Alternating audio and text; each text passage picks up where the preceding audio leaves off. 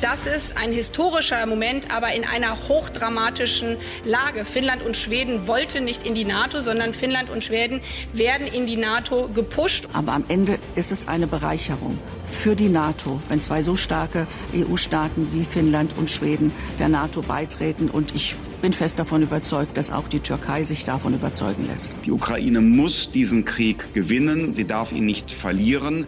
Nun geht es darum, genau zu wissen, welche Summen sind in welchem Zeitraum erforderlich und welcher G7-Staat kann äh, welchen Beitrag leisten. Einen Diktatfrieden wird es nicht geben, weil die Ukrainerinnen und Ukrainer ihn nicht akzeptieren und wir auch nicht.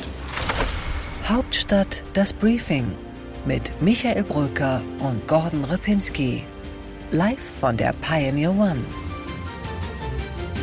Das waren die wichtigsten Zitate und Statements aus der Ukraine-Debatte diese Woche. Und selbstverständlich ist der Krieg mitten in Europa weiterhin auch bei uns hier das Thema. Und trotzdem haben wir uns dazu entschlossen, heute mal ein paar innenpolitische Themen zu analysieren, die eben auch wichtig sind.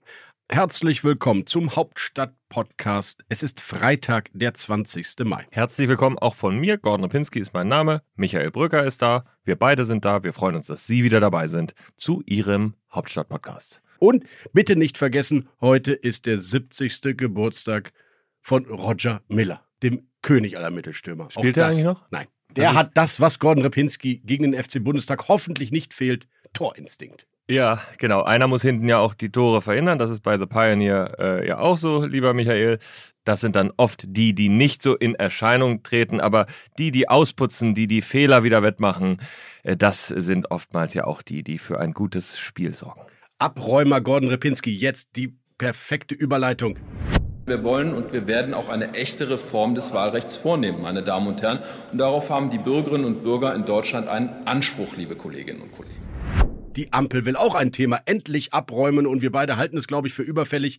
Sie hat einen Vorschlag vorgelegt, um endlich diesen Bundestag zu verkleinern. Da fängt es schon an. Ich weiß gar nicht, ob es schon ein Vorschlag der Ampel ist. Bisher ist es eine Dreiergruppe gewesen. Drei Abgeordnete der Regierungsfraktionen, also der Innenpolitiker Sebastian Hartmann von der SPD, Konstantin Kuhle, Innenpolitiker von der FDP und Till Steffen von den Grünen. Die haben dieses Papier vorgelegt. Und mit einer Sache würde ich bevor wir anfangen, dieses Thema wieder zu diskutieren, echt mal aufräumen. Das ist kein Thema der Blase. Wenn ich mich mit den Bundestagsabgeordneten darüber unterhalte, die dann äh, ihre Schwierigkeiten mit den Wahlrechtsreformen erstmal darlegen, dann sagen die, ach, da draußen an den Ständen, das interessiert keinen, das interessiert nur euch in der Blase. Ich glaube, es ist das Thema, das darüber entscheidet, ob Politik sich selbst begrenzen kann oder nicht. Und damit, glaube ich, ist es ein zentrales Thema in dieser Koalition.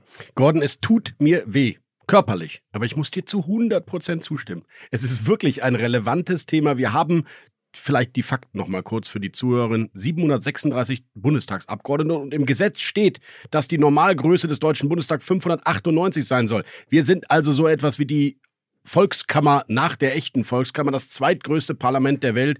Und das liegt natürlich daran, dass es diese ganzen Überhänge und Ausgleichsmandate und so weiter gibt und keiner sich bisher wirklich an eine Reform herangetraut hat. Wolfgang Schäuble ist daran verzweifelt. Und das ist das Thema mit den Fröschen und dem Teich. Du hast recht, das wäre mehr als eine Wahlrechtsreform. Es wäre ein Symbol, dass die Politik auch sich selbst etwas zumuten kann. Deswegen werden wir hier bei The Pioneer die Speerspitze der Bewegung sein, die die Politik immer wieder darauf hinweist, dass diese Wahlrechtsreform passieren muss. Liebe Politikerinnen und Politiker, liebe BundestagsmitarbeiterInnen, die Sie uns jetzt zuhören, wir werden dieses Thema nicht loslassen. So, und deswegen schauen wir uns diesen Vorschlag auch an. Du hast das Beispiel von den Fröschen und dem Sumpf jetzt ja gerade genannt. Und äh, man muss sagen, einige sind da ja raus aus diesem Morast, die dürfen nicht mehr mitentscheiden. Das ist nämlich die CSU. Da muss man nämlich wirklich auch sagen, das waren die, die am meisten blockiert haben, dass etwas passiert, weil die CSU durch die strukturelle Lage in Bayern, wo sie eben alle oder fast alle Wahlkreise gewinnen, am meisten Profiteure der bisherigen Regelungen waren vielleicht nochmal eine andere Zahl, die einfach auch nur wichtig ist. 410 Millionen Euro kostet nur der Zuwachs, also die zusätzlichen Abgeordneten, den deutschen Steuerzahler, also die über das gesetzliche Normalmaß hinausgehen. Das wäre eine stattliche Summe, die man eigentlich dem Bundesverband der deutschen Tafeln geben sollte, aber das nur nebenbei. Also es gibt den ersten Vorschlag und der bedeutet eigentlich genau, man bleibt bei den 299 Wahlkreisen, aber de facto schafft man Überhang- und Ausgleichsmandate ab. Ist das so zugespitzt halbwegs richtig, Gordon? Äh, halbwegs. Also es ist ja so, dass es eine gesetzliche Regelung jetzt schon gibt, dass es äh, nach der Legislaturperiode nur noch 280 Wahlkreise existieren. Das ist ja schon Gesetz. Das ist sozusagen dieses Mini-Gesetz, was die Große Koalition noch erlassen hat. Das kann aber geändert werden. Und äh, wenn es eine größere Wahlrechtreform geben würde, dann könnte es tatsächlich sein, äh, dass die Ampelparteien sagen, aber dann behalten wir die 299 Wahlkreise, also ändern das Gesetz wieder zurück in die andere Richtung. Das ist möglich. Aber aktueller Stand der Gesetzgebung ist, 19 Wahlkreise gehen weg.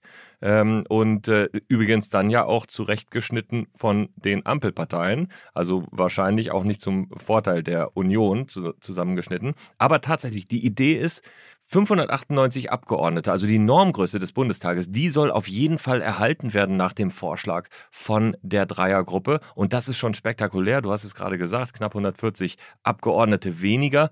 Und ähm, ich äh, glaube, dass sie zwei Sachen geschafft haben, diese drei Abgeordnete. Das erste, sie haben die CDU, die Union, unglaublich in Bedrängnis gebracht, wenn ich die Äußerungen mir angehört habe. Die haben echtes Problem damit, das zu erklären. Das cleverste, was die Union jetzt machen kann, ist, einfach abwarten, weil ich glaube, die SPD gerade, diese Abgeordneten, denen wird schon noch auffallen, dass es am Ende 140 Abgeordnete auch aus eigenen Reihen sind, die da eben nicht mehr dabei sein werden. Nochmal zum Verständnis. Eigentlich wird bisher jedem direkt gewählten Kandidaten ein Mandat garantiert. Das würde sich nach diesem Vorschlag dann ändern, denn dann kämen nur so viele Abgeordnete eigentlich ins Parlament, wie durch den Anteil der Zweitstimmen gedeckt wären. Das ist laut Union verfassungswidrig oder zumindest sehr zweifelhaft. Und deswegen habe ich Stefan Müller, den parlamentarischen Geschäftsführer der CSU-Landesgruppe, mal gebeten, mir kurz in einem Satz zu sagen, warum die Union Zweifel an diesem Vorschlag hat. Hören wir kurz rein. Der Vorschlag der Ampel ist klar verfassungswidrig. Wenn ein gewählter Wahlkreisabgeordneter sein Mandat nicht antreten darf, sondern möglicherweise der Zweit- oder der Drittplatzierte das Mandat zugeteilt bekommt, dann verstößt das gegen das Demokratieprinzip in unserem Grundgesetz. Stefan Müller mit einem aus meiner Sicht nicht besonders überraschenden Statement. Die äh, Bayern, die CSU, wie gesagt, wehren sich natürlich gegen alles, was irgendwie Wahlrechtsreform ähm, insofern bedeutet, dass es an die Wahlkreise geht, weil das eben diese Hegemonie der CSU äh, bei den Abgeordneten durchbrechen würde. Aber diese vielen Überhangmandate, die da jedes Mal in Bayern entstehen, die bedeuten dann eben auch diese vielen Ausgleichsmandate, die dann den Bundestag eben fett machen. Und deswegen, Michael, habe ich schon auf den Bundestagsfluren eine Idee gehört, die ich sehr spannend fand und sehr interessant ob es nicht am Ende das Wahlrecht von 2008 wird, in dem nämlich eben die Ausgleichsmandate wieder abgeschafft werden. Wenn die Ausgleichsmandate weg wären, dann wären de facto die äh, allermeisten dieser Mehrmandate ja schon wieder abgeschafft und äh, eben außerhalb von diesen Sonderfällen wäre da auch verfassungsmäßig nichts zu sagen. Also das ist auch eine Möglichkeit, aber es wird riesen Debatten geben. Nur einen Satz rückblickend auf 2.8. Auch diese Regelung damals wurde ja eingeführt, weil das Verfassungsgericht es gewollt hat und es eben äh, die aktuelle Rechtslage damals nicht für ausreichend erachtet hat. Also es ist eben schwierig, immer wieder auch eine Reform zu machen, die dann äh, auch die Vorgaben aus Karlsruhe beinhalten. Aber trotzdem ähm, gehen wir nicht auf die Details an, gehen wir auf die Politik nochmal ein. Dieser Vorstoß von den dreien kommt natürlich, obwohl es eine Wahlrechtskommission gibt, Gordon, in der die Union sitzt. Nina Wagner zum Beispiel, die CDU-Abgeordnete. Also es gibt einen Partei parteiübergreifenden Ansatz und jetzt preschen die drei vor. Jetzt hast du natürlich nicht nur die inhaltliche Diskussion darüber, sondern zugleich fühlt sich die Union düpiert, weil sie wieder mal nicht mitgenommen wurde und das zumindest aus meiner Sicht in dem Sinne gerechtfertigt, dass es die Chancen auf eine Einigung nicht gerade erhöht. Ja, also erstmal glaube ich, wenn ich jetzt äh, Ampel wäre, ich würde das ohne die Union machen, wenn ich das mal so sagen darf. Da gibt es eine einfache Mehrheit. Die Union hat sich da jetzt nicht super konstruktiv äh, erwiesen in der vergangenen Legislaturperiode und jetzt ist der große Moment der Ampel, diese vier Jahre, in denen können sie eine Wahlrechtsreform abschließen, ohne dass die Union zustimmen muss. Diese Zeit muss die Ampel nutzen, denn wenn sie es nicht tun, dann geht der Druck wieder auf die nächste Regierung über. Da sitzt die Union womöglich mit drin, dann wird es alles schwieriger. Also das, das ist all das, was für eine Reform spricht. Trotzdem würde ich jetzt an der Unionsstelle mal ganz entspannt sein. Wie gesagt, ich glaube, die SPD-Abgeordneten werden diejenigen sein, die nervös sind, die das am Ende womöglich sogar selbst zerfleddern. Und dann muss man die auch gar nicht mitnehmen. Und du hast das Stichwort gesagt, Wahlrechtskommission. Das ist genau richtig. Und da verweisen einige SPD-Abgeordnete im Gespräch auch schon drauf, dass sie sagen, das ist jetzt erstmal ein erster Vorschlag. Jetzt gibt es noch ein paar Monate Arbeit in genau dieser Wahlrechtsreform. Da wird es einen Bericht geben. Das dauert alles noch. Und erst dann geht es in die parlamentarische Gesetzgebung gesetzgeberische Umsetzung, das dauert noch. Gordon, ich bin ja inhaltlich bei dir. Auch die Ampel darf äh, Dinge entscheiden, die Auswirkungen auf andere Parteien haben. Dafür wurde sie mit einer Mehrheit gewählt. Dafür regiert sie völlig einverstanden. Ich bezweifle nun, dass es am Ende dazu kommt, weil auch die SPD, aber du hast es ja eben analysiert, ein hohes Interesse daran hat, alles so beizubehalten, wie es jetzt nach dem Erfolg bei der Bundestagswahl ja auch für die Direktkandidaten der SPD plötzlich da liegt. Ja, ne? Insofern. Ja, nicht, nicht ganz, nicht ganz. Also die SPD hat ein Interesse daran, die Reform abzuräumen, dass nicht der Reformdruck auf die CDU übergeht, wenn die wieder regieren. Das Interesse haben die schon. Aber in der Tat, in einem Rahmen, so wie du es gesagt hast, dass es eben die eigenen Wahlkreise möglichst nicht so sehr betrifft. Aber das ist aus meiner Sicht nicht möglich. Also Schmerzen wird es so oder so bereiten, das ist klar. Ich finde, äh, Johannes Fechner, der SPD-Abgeordnete, hat dazu äh, alles gesagt. Wenn wir keine Verkleinerung des Bundestags erreichen, ich zitiere, wäre das eine echte Blamage für das Parlament. Ich finde, dem ist nichts hinzuzufügen. Und wenn die Ampel wieder gewinnen will, Popularität, Ansehen, Akzeptanz, weil sie ja so eine Fortschrittskoalition ist, am besten räumt sie dann auch noch den, äh, den, die Verdopplung des Kanzleramts ab. Sie räumt am besten auch noch eine Staatsreform ab, damit irgendwie wir nicht wieder mit 280 Milliarden neuen Stellen und Personal und parlamentarischen Staatssekretären in die nächste Legislatur gehen. Und sie verkleinert tatsächlich mal das, was sie wirklich kann, nämlich den Moloch-Behördenapparat auf der Bundesebene. Das wäre mal wirklich etwas, wofür es unisono Applaus geben würde in Deutschland, zum Beispiel auch von mir. Und es wäre vor allem auch mal was Schönes für die FDP, die dann auch mal wenigstens in einem Bereich sagen könnte, wir haben den Staat ein wenig schlanker gemacht bei den Beauftragten, bei den parlamentarischen Staatssekretären, bei den Mitarbeitern, bei den Abteilungsleitern, bei den Ministern, bei den Staatsministern. Überall da hat die FDP sich ja aus dem Raum geschlichen, als es darum ging, dass man äh, sich vielleicht doch nochmal verringern kann. Also ich glaube, auch für die FDP wäre das total wichtig. Konstantin Kuhle äh, ist ja ein talentierter, wichtiger äh, Politiker in den Reihen der Liberalen zahlen, der kann da echt was einfahren.